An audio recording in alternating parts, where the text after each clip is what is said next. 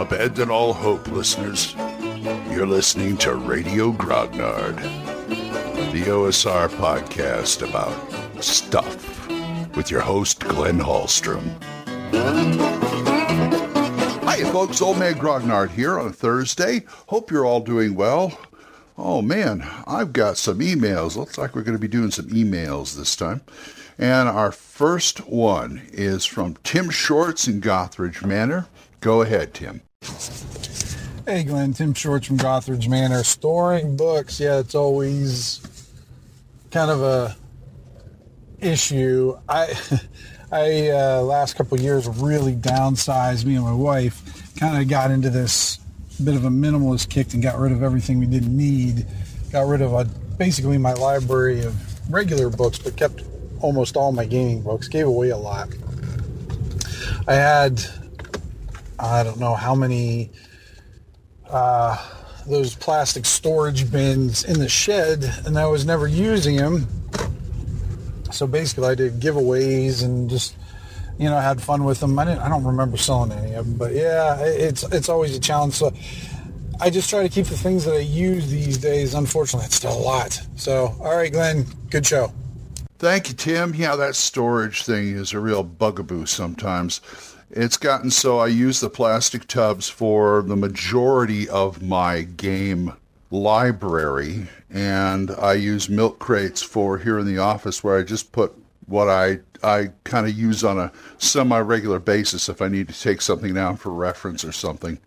So I've got my first and second editions here and Dark Dungeons and all my adventure writing things like Tome of Adventure Design and my DM's reference uh, I've got Gangbusters up there and a few other things, BX, things like that. A couple things I got at the last convention. So, so that's how I do it.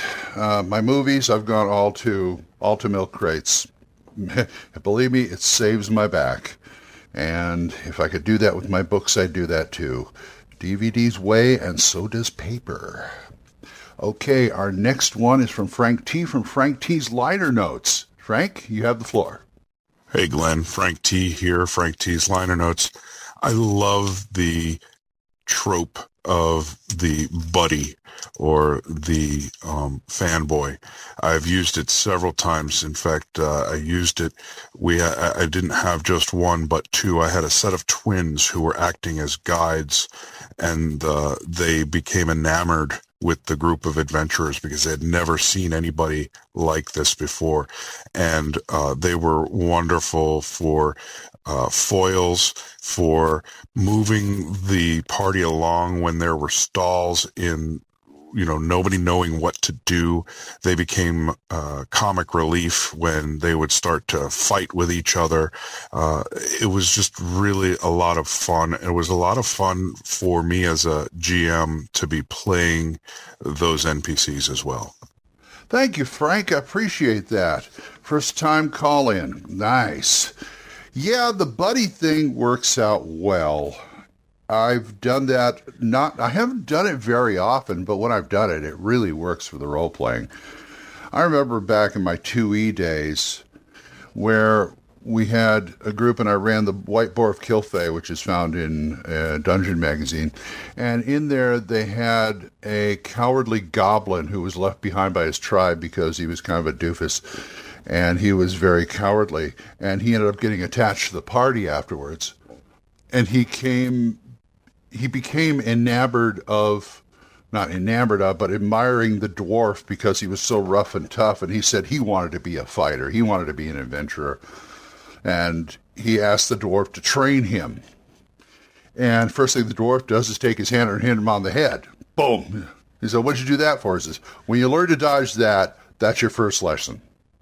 And he was getting to be quite a good NPC hireling until somebody else, it was kind of a rotating DM thing. Another DM got a hold of him and basically used him as a plot point for storage for some kind of mystical device. And he kind of, he, he sacrificed himself for this thing and that was it. And I was sorry to see him go because we are getting some really good role playing out of him because he basically became, became the, like the, the cookie of the group. He was the guy who made the meals and that you know they taught him no, you no, you don't use roadkill for this, only in emergencies. We have meat here, we have some spices, and there's another PC who taught him how to make a decent meal, so he became that. Plus the he was the the mule. Here, carry this. Here, carry that. That kind of thing. All in all, it was good. But yeah, I, I like using those kind of characters. And finally, we have Colin from Spike Pit. Take it away, Colin. Hi, Glenn. It's Colin Spike Pit. Just calling in really to pick your brains, mate. I don't know if you've ever thought of doing a little bit of a feature on how you produce your your podcast. Really, some tips and tricks. You've got a well polished production there, and uh, I think some of us guys that have obviously not been doing the media stuff for as long as yourself could benefit from a little bit of that wisdom. No pressure, but um, I would appreciate it if you could uh, throw us a bone, mate. That'd be great. Oh yeah, and the other thing I've been meaning to ask for ages is, uh, is there a story behind your music? Because uh, I really, I really like it. It's, um, I find it quite uplifting. So if there is a story, perhaps you could uh, let us know. Cheers, mate. Bye. And I thank you very much for that, Colin. Production tips, huh? Hmm. Well, my production's pretty straightforward. I use my regular all-in-one Windows desktop PC here to record, and I, I'm using an old copy of Adobe Audition to do that. Before that, I was doing Audacity. I didn't. I never use Audacity for editing. I always use Audition for editing. Uh, Audacity to, to me seems kind of clunky. And I was trained on Adobe Audition. I actually went to broadcasting school, trained in production on Adobe Audition back when it was called Cool Edit Pro but it's the same. It's the same program.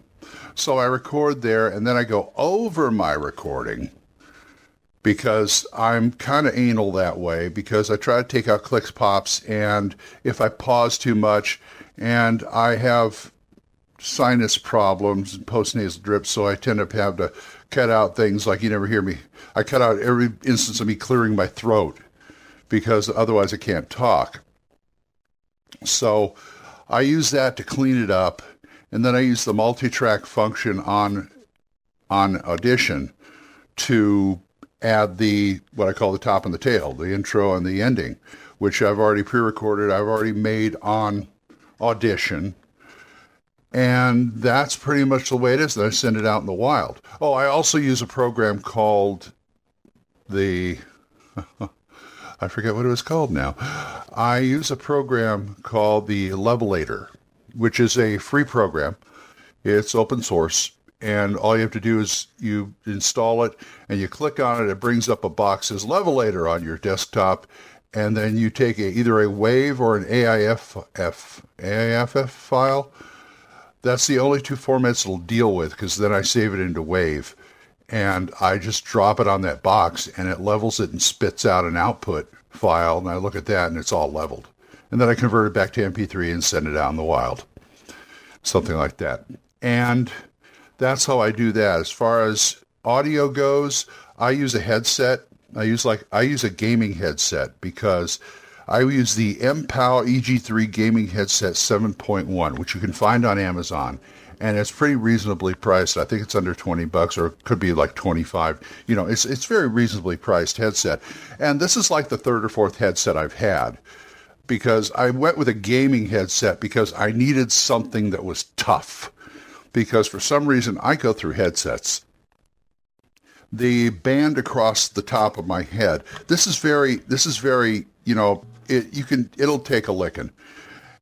And the band across the top of my head for my other headsets always seemed to break. They're adjustable, but that plastic inside would always break, and so I I couldn't it wouldn't hold on my head after you know I've done things where it's like I'm in the middle of a podcast it just slips off my head.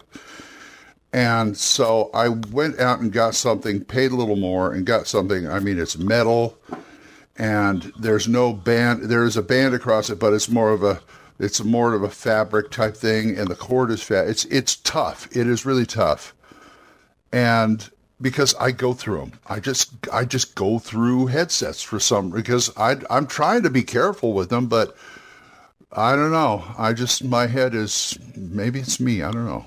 Probably is me. Anyway, oh, you want to know about the music? Okay, I never made any secret of the fact that I use for this podcast and my videos and my other po- and any other podcast.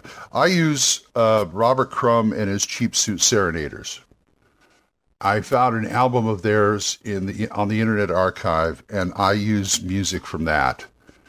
I've used that since I started my videos, and I, I picked out a song for the theme for each thing I do. This one, it's Alabama Jubilee.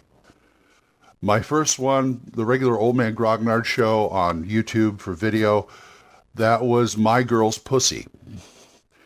And what else did we have? Uh, I believe the review show is a song called Cheap Suit Special. And there was another one. Oh, the uh, the Oops videos is a hula medley they do. And the Grognard 101 video series is Hula Girl. So you can look up R. Crumb and his Cheap Suit Serenaders on the Internet Archive. You can probably find the album I was using. I love using his stuff. It's just quirky enough. It's kind of my kind of my kind of quirky. So you know what I mean. Anyway, well, that's about all we got for the show this time. thank you for thank you everybody. Thank you, Colin. Thank you everybody for sending the the uh, voicemails. And you too can send me a voicemail if you want to at Anchor, or you can send me an email at oldmangrognard at gmail.com. And for this show, as little as 99 cents a month, if you'd like to help support us, you can support this show, and I would thank you. So I'm going to go finish my day, or start my day, or whatever I'm doing. And until I see you next time, keep the dice warm. And I'll talk to you later. Bye bye. Questions? Comments? Send them to oldmangrognard at gmail.com. We'll see you next time when Radio Grognard is on the air.